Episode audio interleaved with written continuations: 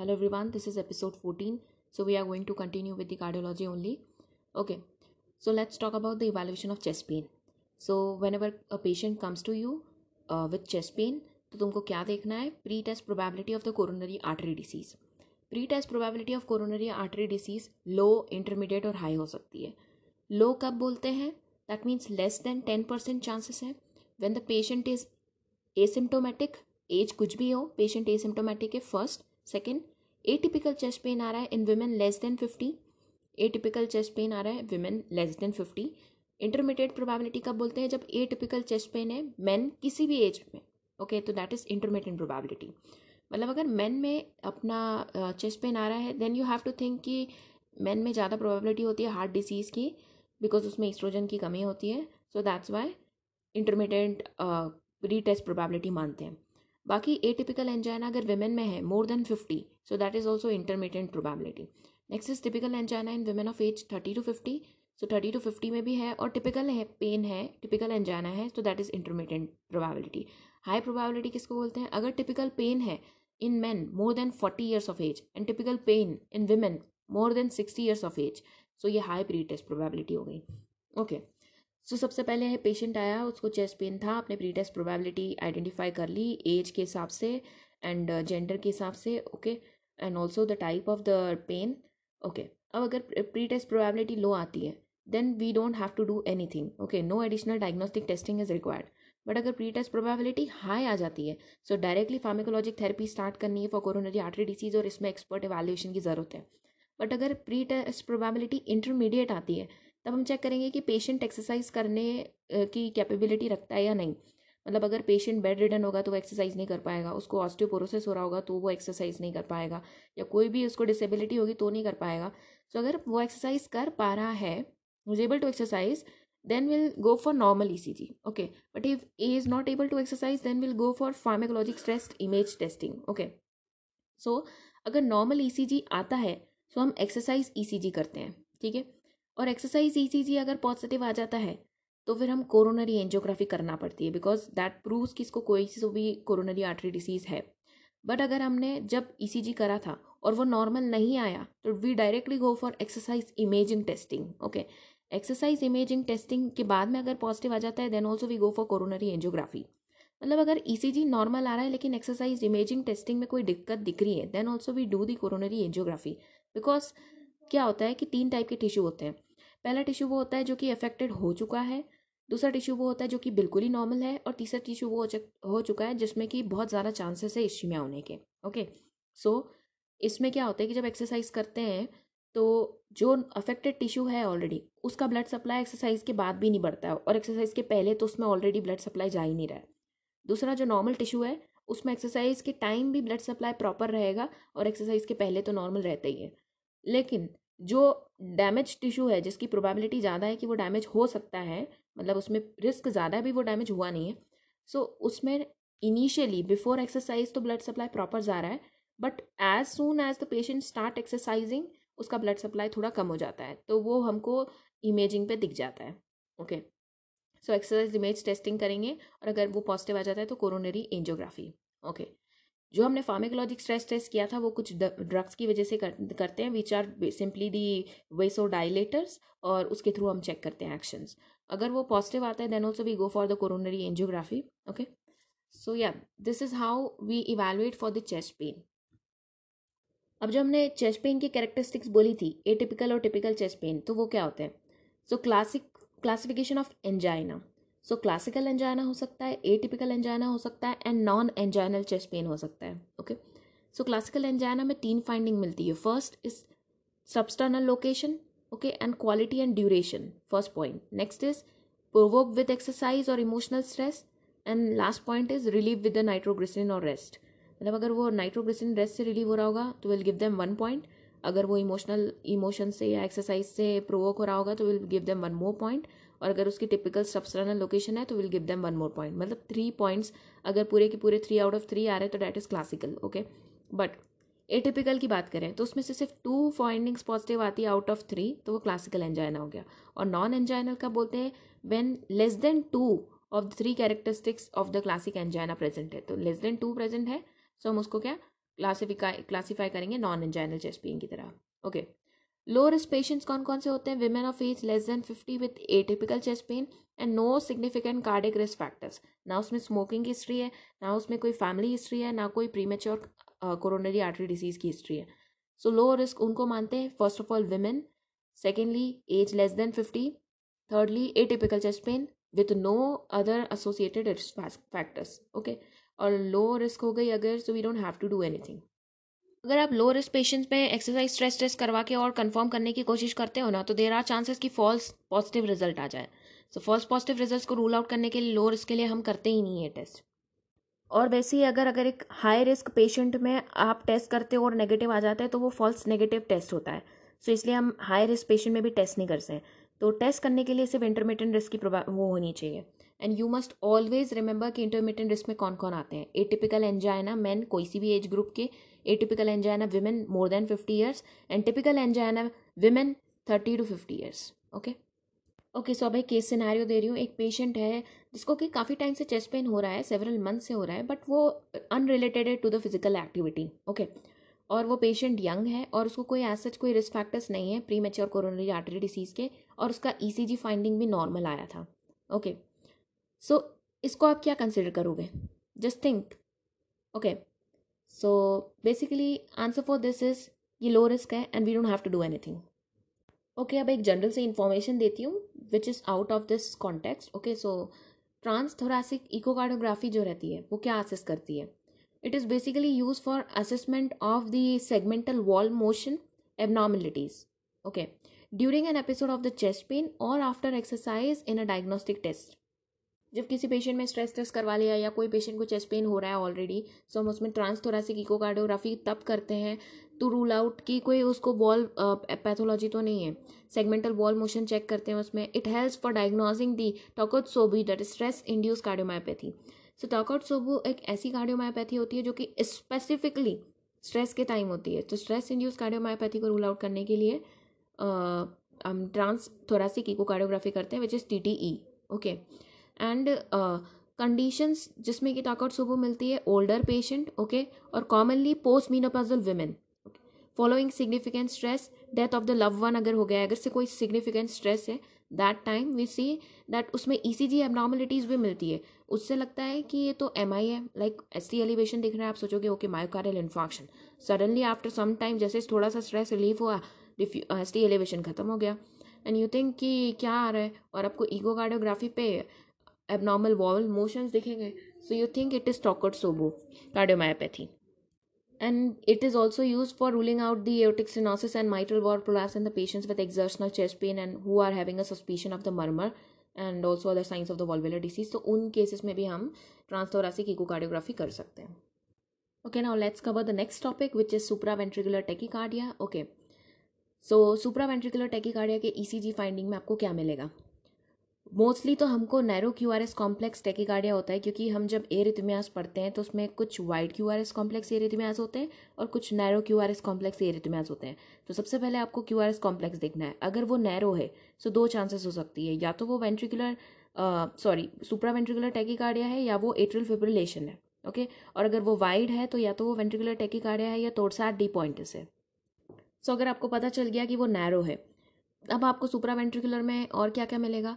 Usually there are no regular P waves आपको कोई regular P waves मिलेगी उसमें and they are buried within the Q R S complex क्योंकि P waves कभी कभी Q R S complex के within बरी हो जाती है। विथ रेट्रोग्रेड पी वेव क्या ना कर्स मतलब जो पी वेव हमको क्यू आर एस कॉम्प्लेक्स के पहले मिलनी चाहिए ना, वो उसके इमीडिएट बाद भी मिल सकती है, क्योंकि वो तो बरी भी हो रही है, आगे भी मिल रही है, पीछे भी मिल रही है। So these are the finding suggesting of the supra ventricular tachycardia okay and retrograde P wave जो रहती है, वो सीन इन द बिगिनिंग और end of the Q R S complex when atria and ventricles are not simultaneously working okay can appears as a spike on the Q R S complex और as inverted P waves ये जो retrograde P wave है ना, या तो पहले दिख सकती है, बाद में दिख सकती है, ये जब ओवरलैप करती है ना क्यू आर एस कॉम्प्लेक्स के साथ में सो so और ज़्यादा क्यू आर एस कॉम्प्लेक्स की स्पाइक्स बढ़ जाती है ओके okay? और साथ ही में आपको इन्वर्टेड पी वेव्स में मिल जाती है। सो so, अगर कभी आपको रेट्रोग्रेड पी वेव्स दिख रही है that is pseudo R waves जिसको आप कहते हो छोटी छोटी सी पी वेव जो कि क्यू आर एस कॉम्प्लेक्स के ऊपर आ रही है। नॉर्मली ना ये ध्यान रखना कि क्यू आर एस कॉम्प्लेक्स कभी कभी जो हम उसका पीक बोलते हैं ना वो नीचे भी जाता है ना तो वो उसके आपको छोटा सा एक ऊपर दिखेगी। I just want to show you the E C G but I can't so it's fine but still एक बार सर्च कर लेना Google it out so you will get it कि रेट्रोगेट पी वेव क्या होती है okay so Retrograde P wave but the R R interval in constant in case of the supraventricular arrhythmias so उससे आप identify कर सकते हो So basically the ECG shows a regular and a narrow complex that is QRS complex of less than equal to 120 milliseconds duration, okay, at a rate of approximately 160 beats per minute is consistent with the diagnosis of the supraventricular tachycardia. Supraventricular tachycardia refers to any tachycardia originating from the bun- his bundle like bundle of his including the sinus tachycardia and also there are multifocal atrial tachycardias and atrial flutters and atrial fibrillations atrioventricular nodal reentrance tachycardia okay so and also the atrioventricular reentrant tachycardia and atrioventricular nodal reentrant tachycardia and junctional tachycardia so these are the types of supraventricular tachycardia क्या क्या हो सकते हैं first sinus tachycardia second multifocal atrial tachycardia. Third atrial flutter. Fourth atrial fibrillation. Fifth atrioventricular nodal reentrant tachycardia. Avnrt okay. Fifth uh, i told i this is fifth. So this is sixth one okay. Av reentrant tachycardia. Okay. And also the seventh is the junctional tachycardia. So patient usually present with palpitations although some patient may have dizziness lightheadedness and also shortness of breath diaphoresis and chest pain pre-syncope and syncope. Okay. So you can see that too. Now Paroxysmal supraventricular tachycardias are the supraventricular tachycardias with abrupt onset and offset. So if it is abruptly occurring, then it is paroxysmal. Okay, and they includes AVNRT, AVRT, atrial tachycardia, and junctional tachycardia, not the atrial flutter and fibrillation. Okay. In patients who are hemodynamically stable, the next step is to evaluate and identify the type of the supraventricular tachycardia using a vagal maneuver, carotid sinus massage, Valsalva maneuvers, and also eyeball pressure और the intravenous adenosine सो जब आपको पता चल जाता है कि इसमें supraventricular tachycardia है सो आपको पैरोक्सिस्मल वाले को डिफ्रेंशिएट करना है from the atrial flutter and fibrillation okay so आप उसको कैसे डिफ्रेंशिएट करोगे? So you do several types of manoeuvre for example carotid sinus massage कर सकते हो आप. सेकेंड वॉलसेल्वा मैनजर कर सकते हो. Third is eyeball pressure and एक और हम कर सकते हैं जो मैनवर नहीं है बट इंट्रावीनस एडिनोसिन दे के भी हम देख सकते हैं. Adenosine or the vagal members temporarily slows down the conductions via the AV node and aid in the diagnosis by unmasking the hidden P waves in the patients with atrial flutter and atrial tachycardia. Okay. So so, जो atrial flutter और atrial tachycardia में जो hidden P waves रहती है जो आपको दिखाई नहीं दे रही है लेकिन still they are present so आप उसको देख सकते हो जैसे ही आप एडिनोसिन या वैगल मैनवर स्टार्ट करते हो so A V nodal conduction slow हो जाता है एक बार सोचो अगर A V nodal conduction slow हो गया होगा तो क्या होगा एट्रिया कॉन्ट्रैक्ट कर रहा है बट वो वेंट्रिकल तक भी आराम, जल्दी पहुँच नहीं रही है। सो आपको पी वेव आसानी से दिख जाएगी, क्योंकि अभी एट्रिया और वेंट्रिकल साथ में कॉन्ट्रैक्ट कर रहे थे, वो बहुत रैपिडली एट्रिया कॉन्ट्रैक्ट कर रहे थे तो आप पी वेव देख नहीं पा रहे थे, क्योंकि वो वेंट्रिकल की क्यू आर एस कॉम्प्लेक्स के साथ ही बरीड हो रहा हो जा रहा था। सो आप आसानी से देख सकते हो after doing the manoeuvres and giving the adenosine और right they can also cause a transient AV nodal blockage and terminate the AV nodal dependent arrhythmias AV nodal dependent arrhythmias जो हमने बोला एवी नोडल डिपेंडेंट री एंट्रेंट circuit जो रहता है, उसको वो सही भी कर सकता है टर्मिनेट भी कर सकता है ये। कौन? Adenosine and also orthodromic orthodromic AV nodal जो री एंट्रेंट टेकिकार्डिया उसको भी ये सही कर सकता है। So basically for the management of supraventricular tachycardia we use adenosine initial step is to go for adenosine only okay या अब एक सिनेरियो एक पेशेंट था जिसको कि एक सर्जरी के लिए लेके जा रहे थे और उसको सडनली ये टेकिकार्डिया शुरू हो गए और उसको पैनिक अटैक की हिस्ट्री है। सो so, आपको इसको सुप्रावेंट्रिकुलर टेकिकार्डिया को बट एक्चुअल में पता चलता है ईसीजी फाइंडिंग पे कि उसको सुप्रावेंट्रिकुलर टेकिकार्डिया था। बट वो खुद बोल रहा है कि उसको पैनिक अटैक की हिस्ट्री है। तो आपको उसको डिफ्रेंशिएट करना है कि this is not a type of a panic attack okay so वो कैसे करोगे? सो so, उसके लिए आपको पैनिक अटैक की फाइंडिंग्स पता होनी चाहिए। सो नॉर्मली पैनिक अटैक में क्या होता है कि आपको साइनस टेकिकार्डिया मिलता है ओके okay? अब साइनस टेकिकार्डिया की क्या क्या फाइंडिंग है? I am going to tell you that सबसे पहले P wave usually before Q R S complex रहती है, उसमें जैसी रहनी चाहिए okay ventricular rate more than equal to hundred beats per minute रहता है। P waves are usually upright in the lead one two a V F V three and V six okay so जो P wave usually upright रहेगी, वो वैसे भी upright रहती है but you'll see P wave is upright in lead one lead two a V F V three and V six okay now maximum heart rate in the sinus tachycardia can be determined. Beats per minute is equals to two twenty minus the age of the patient तो maximum heart rate कितनी हो सकती है sinus tachycardia में? उसके लिए एक formula है। What is that two twenty और जो भी पेशेंट की एज है, उसको माइनस कर लो। उससे ज़्यादा नहीं होनी चाहिए ओके मैक्सिमम वही हार्ट रेट है। सो फॉर एग्ज़ाम्पल अगर एक पेशेंट है जो कि फोर्टी ईयर्स का है फोर्टी फोर्टी ईयर्स का है so two twenty minus forty करोगे that means one eighty so one eighty से ज़्यादा नहीं होनी चाहिए ओके सो बेसिकली आपको सिर्फ़ पी आर इंटरवल थोड़ा सा भरा हुआ मिलता है more than equal to one twenty milli seconds greater और equal to three small box so P R interval बढ़ा हुआ मिलेगा in case of the sinus tachycardia so So the panic attack typically causes sinus tachycardia with the normal P wave morphology and relations with the QRS complex. Okay. So so, उससे आप समझ पाओगे because supra ventricular tachycardia में P wave कहीं तो भी बड़ी हो सकती है, वो आगे, पीछे और उसके साथ में एक अलग से स्पाइक जैसी भी मिल सकती है, जिसको अपन रेट्रोग्रेड बोलते हैं okay and for the treatment of panic attack you give the patient alprazolam okay that is benzodiazepine but in case of supraventricular tachycardia you give the patients adenosine so treatment बदल जाता है just because of one E C G finding so ध्यान से carefully rule this out okay, अब अगर ventricular tachycardia होता, इसी case में अगर वाइडन आपको क्यू आर एस कॉम्प्लेक्स मिलता, ठीक है?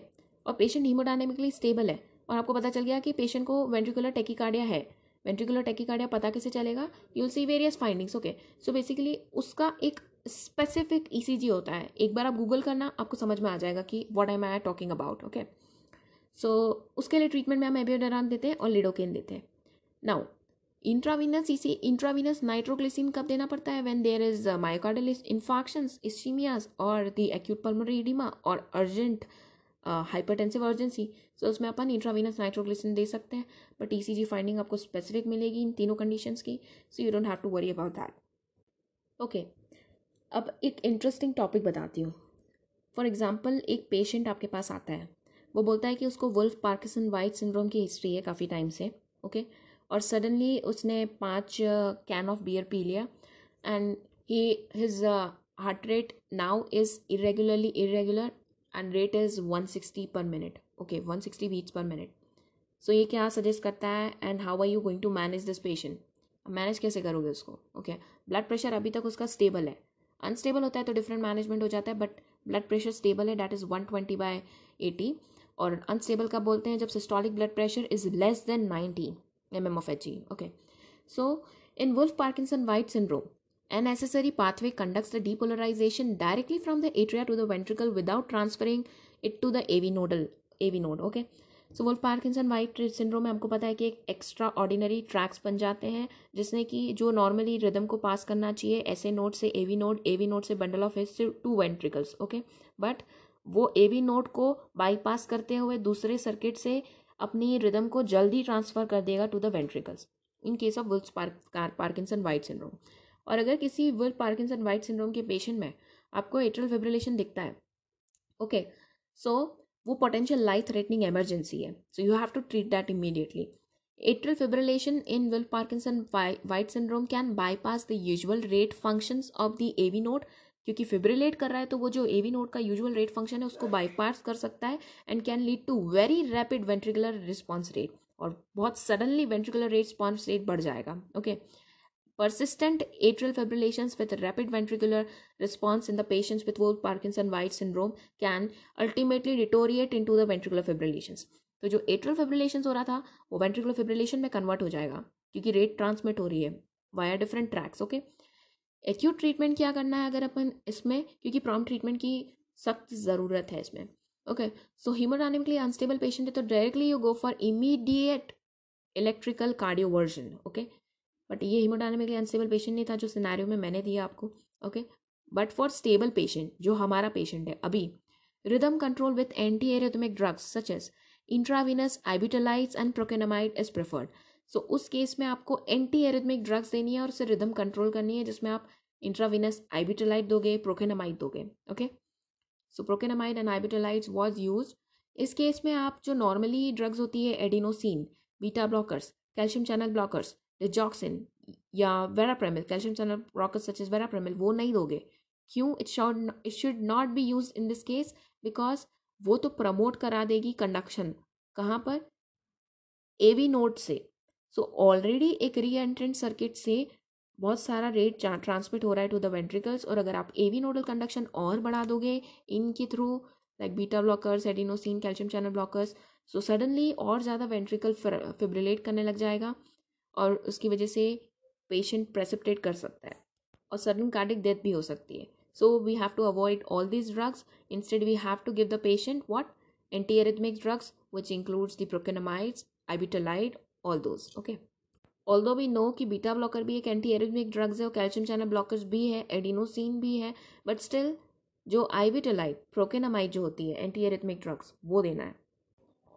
Do you remember what is ibutilide and what is procainamide so procainamide is the class one anti arrhythmic drug which is a sodium channel blocker okay and class one में भी class one A में आता है procainamide okay next is the ibutilide which is the potassium channel blocker और अगर इसी में मैं आपको कह देती कि वेंट्रिकुलर एयर तो मैस हो रहे हैं, ठीक है, लेकिन एट्रल फेब्रिलेशन नहीं है तो क्या देते आप? That time we give lidocaine okay for ventricular arrhythmias we give lidocaine not the other drugs okay so yeah this is it for this lecture thank you so much for listening I hope कि आपको समझ आ रहा है। Thank you